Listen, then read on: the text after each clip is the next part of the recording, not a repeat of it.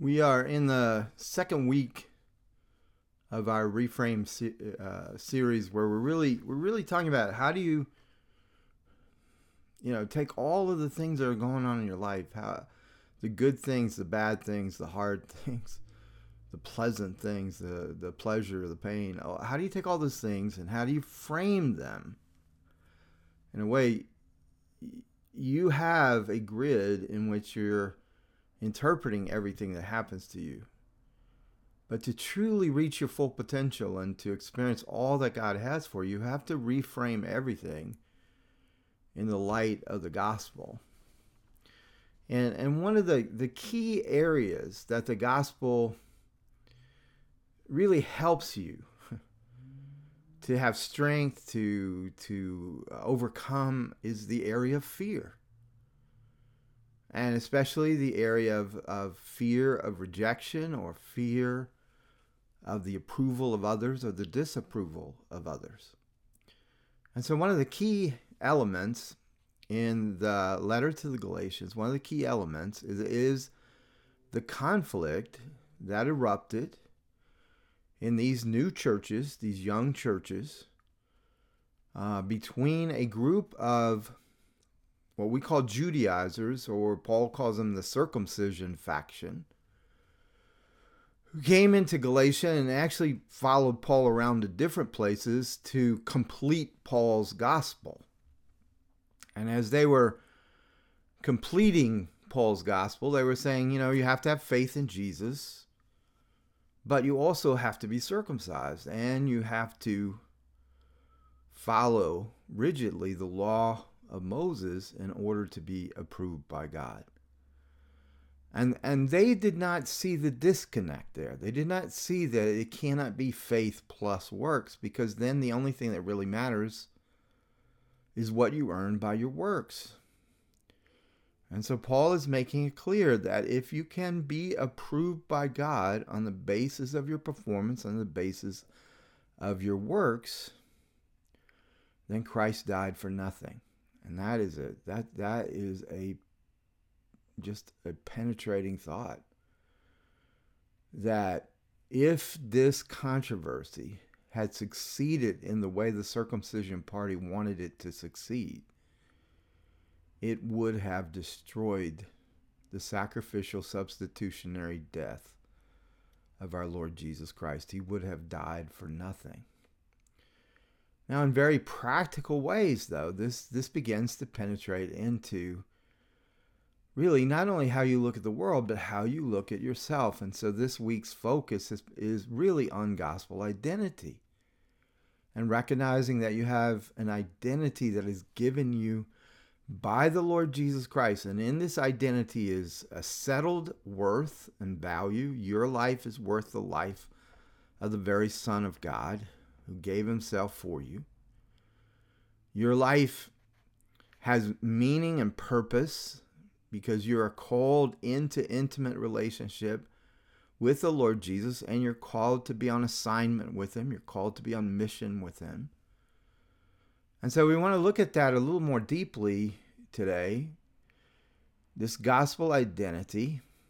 And the truth is that the conflict that arose in Galatia is a conflict that arises inside our own hearts. Will I live by the identity I receive from Jesus, or will I live by the identity I earn in the eyes of others?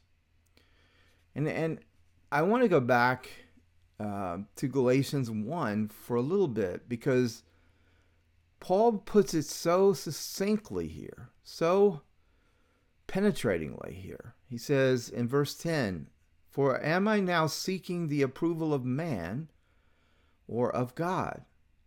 See, religion is, is a way of earning the approval of God by winning or securing the approval of man. What man says you have to do to be approved by God, what man says you have to you know how you have to act how you have to think how you know you have to feel about things and so paul is saying basically when you are living for the approval of god by the approval of others you're not living for the approval of God. Because he says, Am I trying to please man? If I were still trying to please man, I would not be a servant of Christ. And here is Paul's authority for everything. He says, I would have you know, brothers, that the gospel that was preached by me is not man's gospel.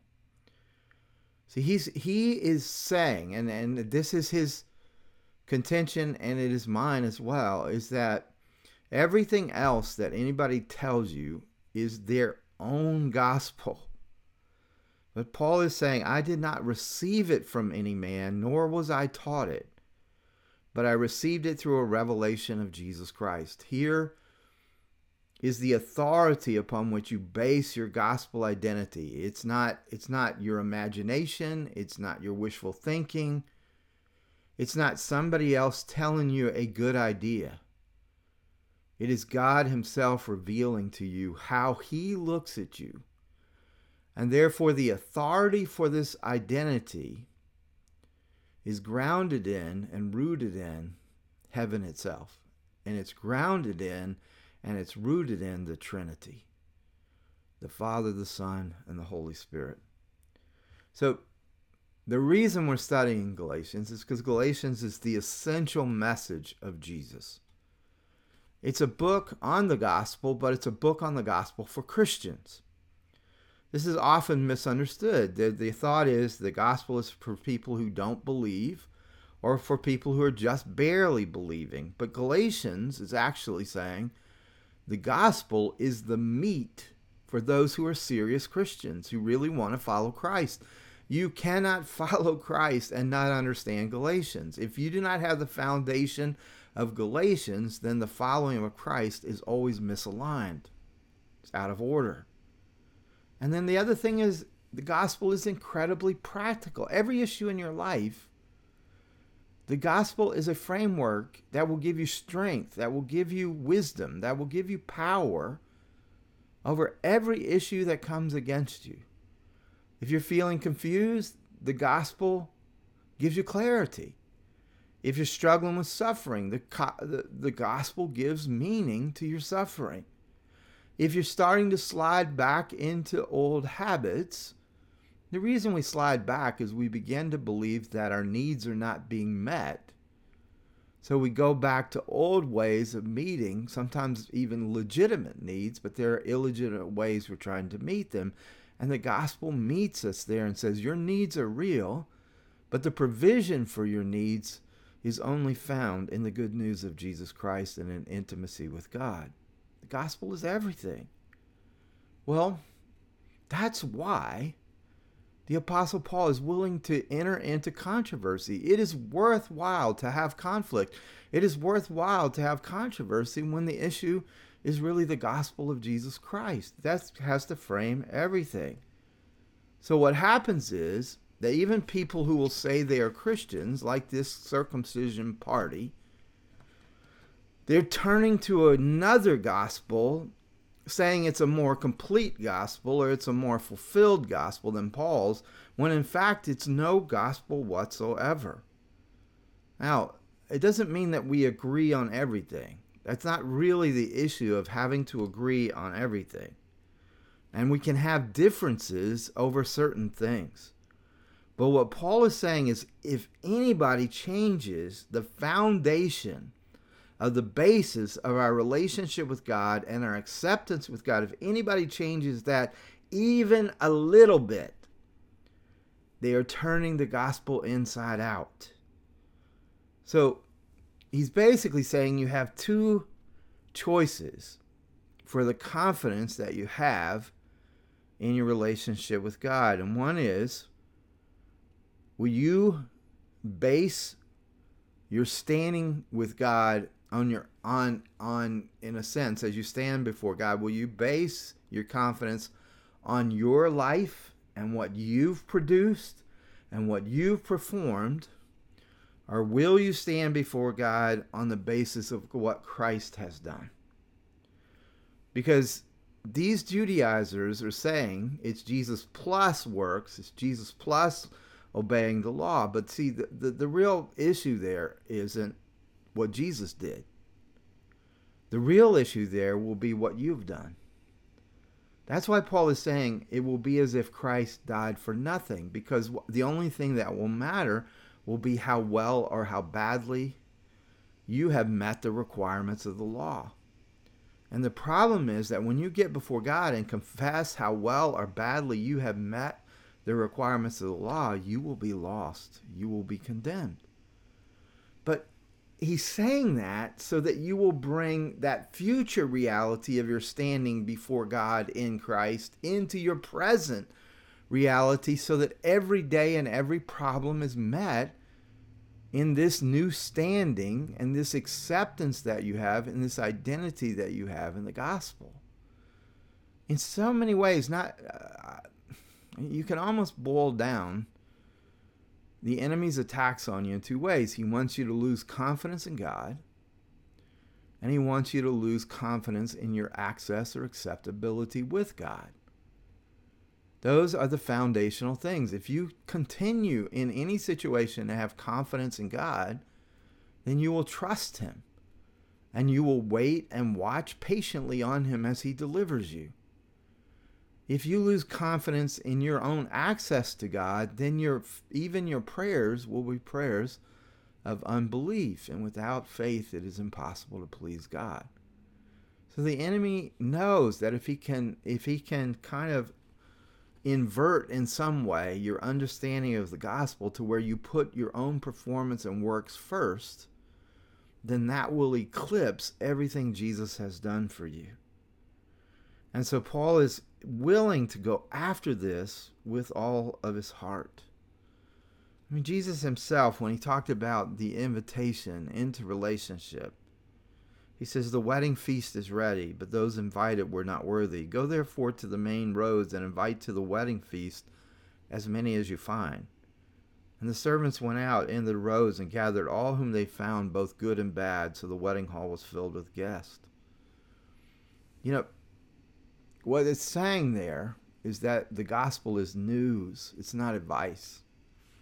It's it's the news of what Jesus has done for you, and it, and on your part, it's the acceptance of that invitation to be a part of the of the wedding supper of the Lamb. I mean, it is more than just an invitation to morality. It's an invitation to a union. Um, a really good writer by the name of Richard Lovelace, he says this. This this is pretty important insight. Only a fraction of the present body of professing Christians are solidly appropriating the justifying work of Christ in their lives. Many have a theoretical commitment to this doctrine, but in their day to day existence, they rely on their sanctification for their justification, drawing their assurance of acceptance with God from their own sincerity, their past experience of conversion, their recent religious performance, or the relative infrequency of their conscious, willful disobedience. Few know enough to start each day with a thoroughgoing stand upon Martin Luther's platform. You are accepted, looking outward in faith and claiming the holy alien righteousness of Christ as the only ground for acceptance. Christians who are no longer sure that God loves and accepts them in Jesus, apart from their present spiritual achievements are subconsciously radically insecure persons. Their insecurity shows itself in pride, a fierce defensive assertion of their own righteousness, and defensive criticism of others.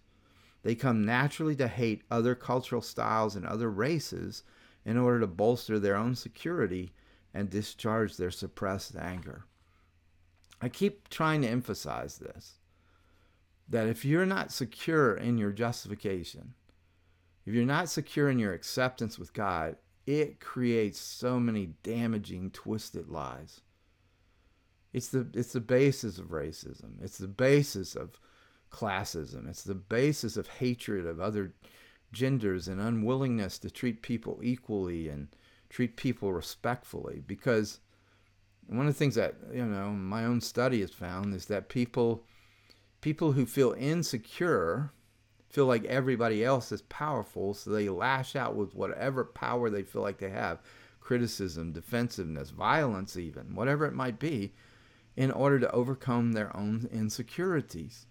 This is why the gospel must frame everything. In Christ, you are never insecure. You may feel insecure, but you're absolutely not insecure. And the other problem is this if you try by willpower, or if you try by even by good habits and discipline to sanctify yourself, you will still feel insecure in your standing or your justification with God. Whenever we reverse this order, we try to we try to be sanctified, we try to be holy in order to in order to be justified, we have actually perverted the gospel.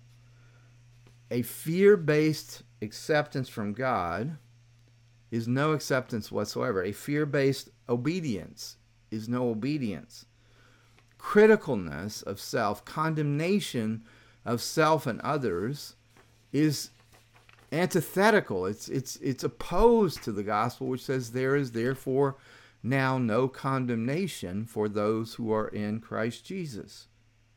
And when others around you are acting in this way, they not only affect themselves, but they throw your life and they throw the lives of others who are trying to live in the security of the news of the gospel of Jesus Christ. They're trying, they throw it into confusion. Perverting the gospel destroys the church. You may not like controversy, you may not like conflict, but the letter of Galatians says you got to fight for the gospel inside your own heart, inside your own community. You got to fight for the gospel. In Galatians chapter 2, which is what we've been looking at for this week's uh, sermon, verse 11, it talks about the fact that you see Peter came to Antioch. And what did Paul do? He said, I opposed them to his face because he stood self contempt, because there were certain people who came from James. This is that people pleasing place. This is not gospel identity. This is people pleasing. It said he used to eat with the Gentiles but after these ones came from James, he drew back and kept himself separate. Why did he keep himself separate? For the fear of the circumcision faction. You see, when you lose the foundation of the gospel, or when you you you make a different order, I've got to be sanctified to be justified. I've got to be holy in order to be righteous. Whenever you flip that, then what happens is fear then becomes the foundation of your life, and insecurity becomes the way that you deal with others. And so, what I've been pushing this week, and will push hard this week, is this: is that in Christ alone do we have a received identity, and that received identity is deeply rooted in Christ, our union with Christ. And it is a highly elevated identity. Peter's foundational flaw, Paul says, was fear, insecurity, approval of others, disapproval of others. But Christ had named him the rock. He named him in his received identity, in his gospel identity, he called him the rock. But you see, when fear came, Peter switched from being the rock into being fearful Peter, into being something other than the rock. So he in his fear, became somebody other than his true identity. And so Paul had to call him out on this. Now, obviously, Peter falling into a lie about his identity was disastrous. Here he had been eating with the Gentiles, he had fellowship with them, and all of a sudden he was treating them as unclean. He rejected them. So not only did his fear of rejection cause him to live in insecurity and out of alignment with the gospel, but now his insecurity and, and out of alignment uh, framing of his identity was affecting the Gentiles because he was basically saying to them, You're not worthy, you're unclean, you haven't earned my acceptance. So, what did Paul call this? And this is why we've really been so important to us about this reframe uh, series is he says you're not acting consistently with the gospel. Now, the difference The difference between a gospel identity and a performed or achieved identity is significant. Because the only way that you can uh, live in your received identity is to overcome your fear, particularly of the approval or disapproval of others. But it also is that you have to overcome uh, performance as the source of your confidence. In many ways, you cannot live in your identity if you're not confident of your identity. But many of us, the only time we're confident of our identity is when everything's going our way. We're confident because we're achieving what we set out to achieve. We, you know, we fulfill our to-do list, whatever it is. Or we have other people telling us, "Oh, you're doing a great job. You're doing a great job." But confidence is so important. But what's more important than confidence is the source of that confidence. If you think about it for a minute, Jesus was 100% confident. You never saw a more confident person than the Lord Jesus. He set his face like a flint toward Jerusalem. He knew exactly what his mission was. He knew exactly what to say to every person that either loved him or hated him. He knew exactly what to say. He lived in 100% confidence, but there was never anyone more humble than Jesus. You see, the difference was the source of Jesus' confidence was his humility, not his fear and his pride. He wasn't masking his fear with bravado, and he was living out of a place of complete dependence and surrender to the Father. So he could live with utter confidence because he lived out of a place of utter humility. And what, what you see, what happens with someone like, like Peter is once his confidence is gone, you begin to see that, that the foundational flaw of fear and pride are there. And he stops acting in humility of his received identity. He didn't achieve that, he received it in order to confront the criticism and the disapproval of the Judaizers. He didn't use his received identity, he didn't live in dependence, he didn't live in humility. And, in saying, This is what I have received from the Lord, therefore you cannot shake my confidence in this. Instead, he went back to his fear and he framed the situation according to his fear, the Apostle Paul. And in doing so, in living in his fear, he began to live for the approval or disapproval of these religious people. And so Paul really makes it clear. He says, he says the truly, you know, in a way, what you could say is the truly humble are confident, and the truly confident ones are humble. It's because the authority of that confidence is not in themselves, not in their performance, but in Christ alone. So the divine source that Paul preached, the divine source of the gospel, for Paul is also the divine source of your gospel identity. And anytime you move away from that divine source, then you really have no source for your confidence. But when you're operating in the confidence of your gospel identity, you're actually operating in humility because what do you have that you have not received? So it doesn't, the praise doesn't come to you because of your performance. The praise comes to the one from whom you've received the identity. Listen what Paul says. Paul's gospel did not come from a desire to please man. But Peter's fear did come from the desire to please man.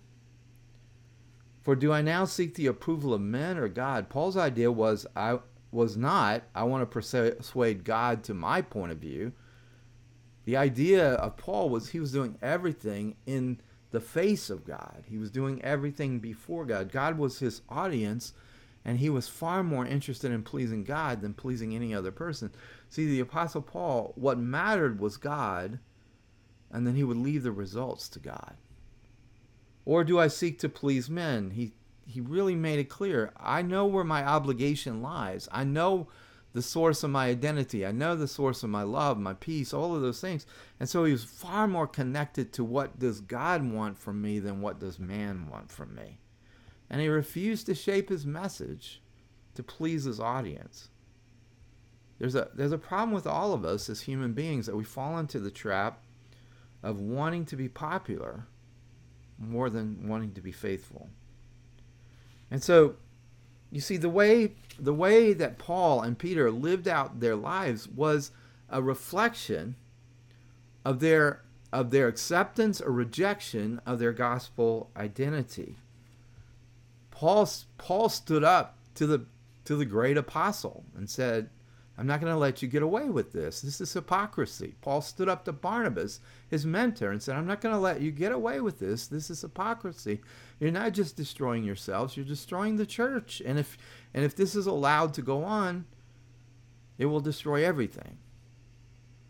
And so the problem for many of us is we don't realize that even small lies can make such a misalignment in our lives and our identity, how we look at ourselves how we look at the world, that we have to be willing to reframe according to the gospel. Now, I know I'm getting late on time, but I want to give you an example in my life. When I was a when I was a young man, I had I had uh, I was a missionary in Mexico City. I had absolutely very little idea of my gospel identity. I didn't realize that though I, I would say that I believe the gospel and I, I had accepted the gospel, I had really accepted the gospel as an initiation into relationship with God, but I just kind of saw the gospel not as the meat of my Christian life, but I saw the gospel more as, you know, this was my entrance. And so I was trying to work for God in my head. I was trying to be a servant of God, a good servant of God.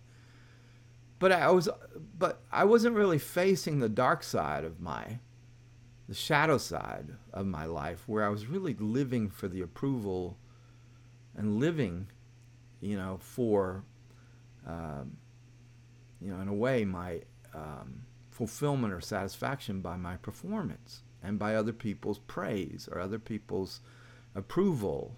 And so criticism or disapproval was was very destroying to me. This is one way you can know if you're living in your gospel identity.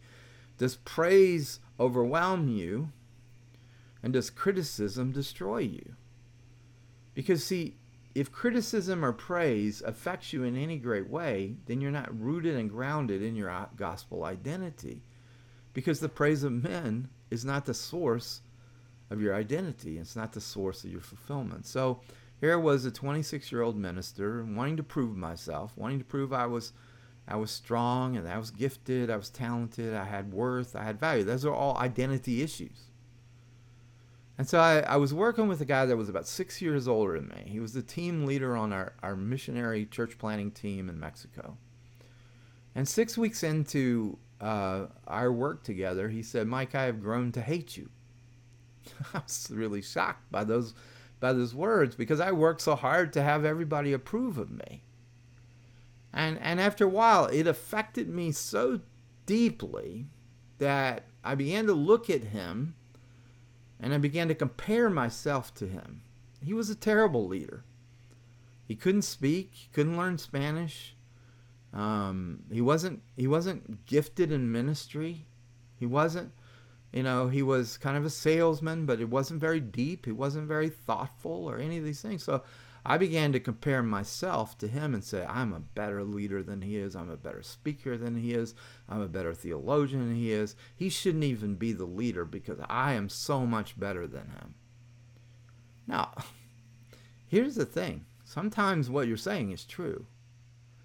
But if it's not being framed by your gospel identity, even what's true will destroy you because because it becomes a, a, a rotting away, a corrupting of the foundation of the gospel identity of your life. So I began to think myself better than him.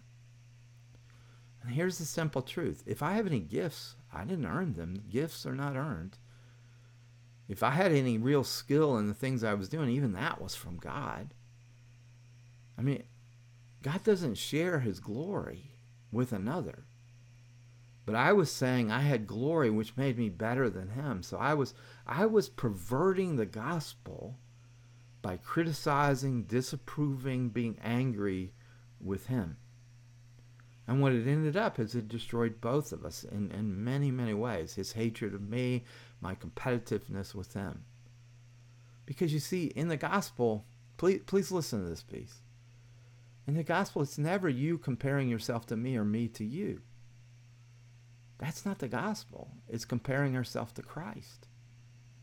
It's only in performance that I say, I'm better than you or you're better than me. And that's not the gospel. In the gospel, we look at each other and say, you know, the same basis that Jesus loves you is the basis he loves me. And it's not because of my works and it's not because of your works. I was so sinful, you were so sinful, Christ had to die for us. But you're so loved and I am so loved that Christ chose to die for us. And he put us together in a family. And he told us to love and honor each other and even to think of each other more highly than ourselves because he thought more highly of us than we ever think of ourselves. And he thought more highly of us than he thought even of his own life. See, the gospel identity has everything to do with relationships with others, how we treat others, how we look at others. It gives you confidence, but the source of that confidence is the humbling fact of dependence. Dependence. That the source of our identity is Jesus only, Jesus alone.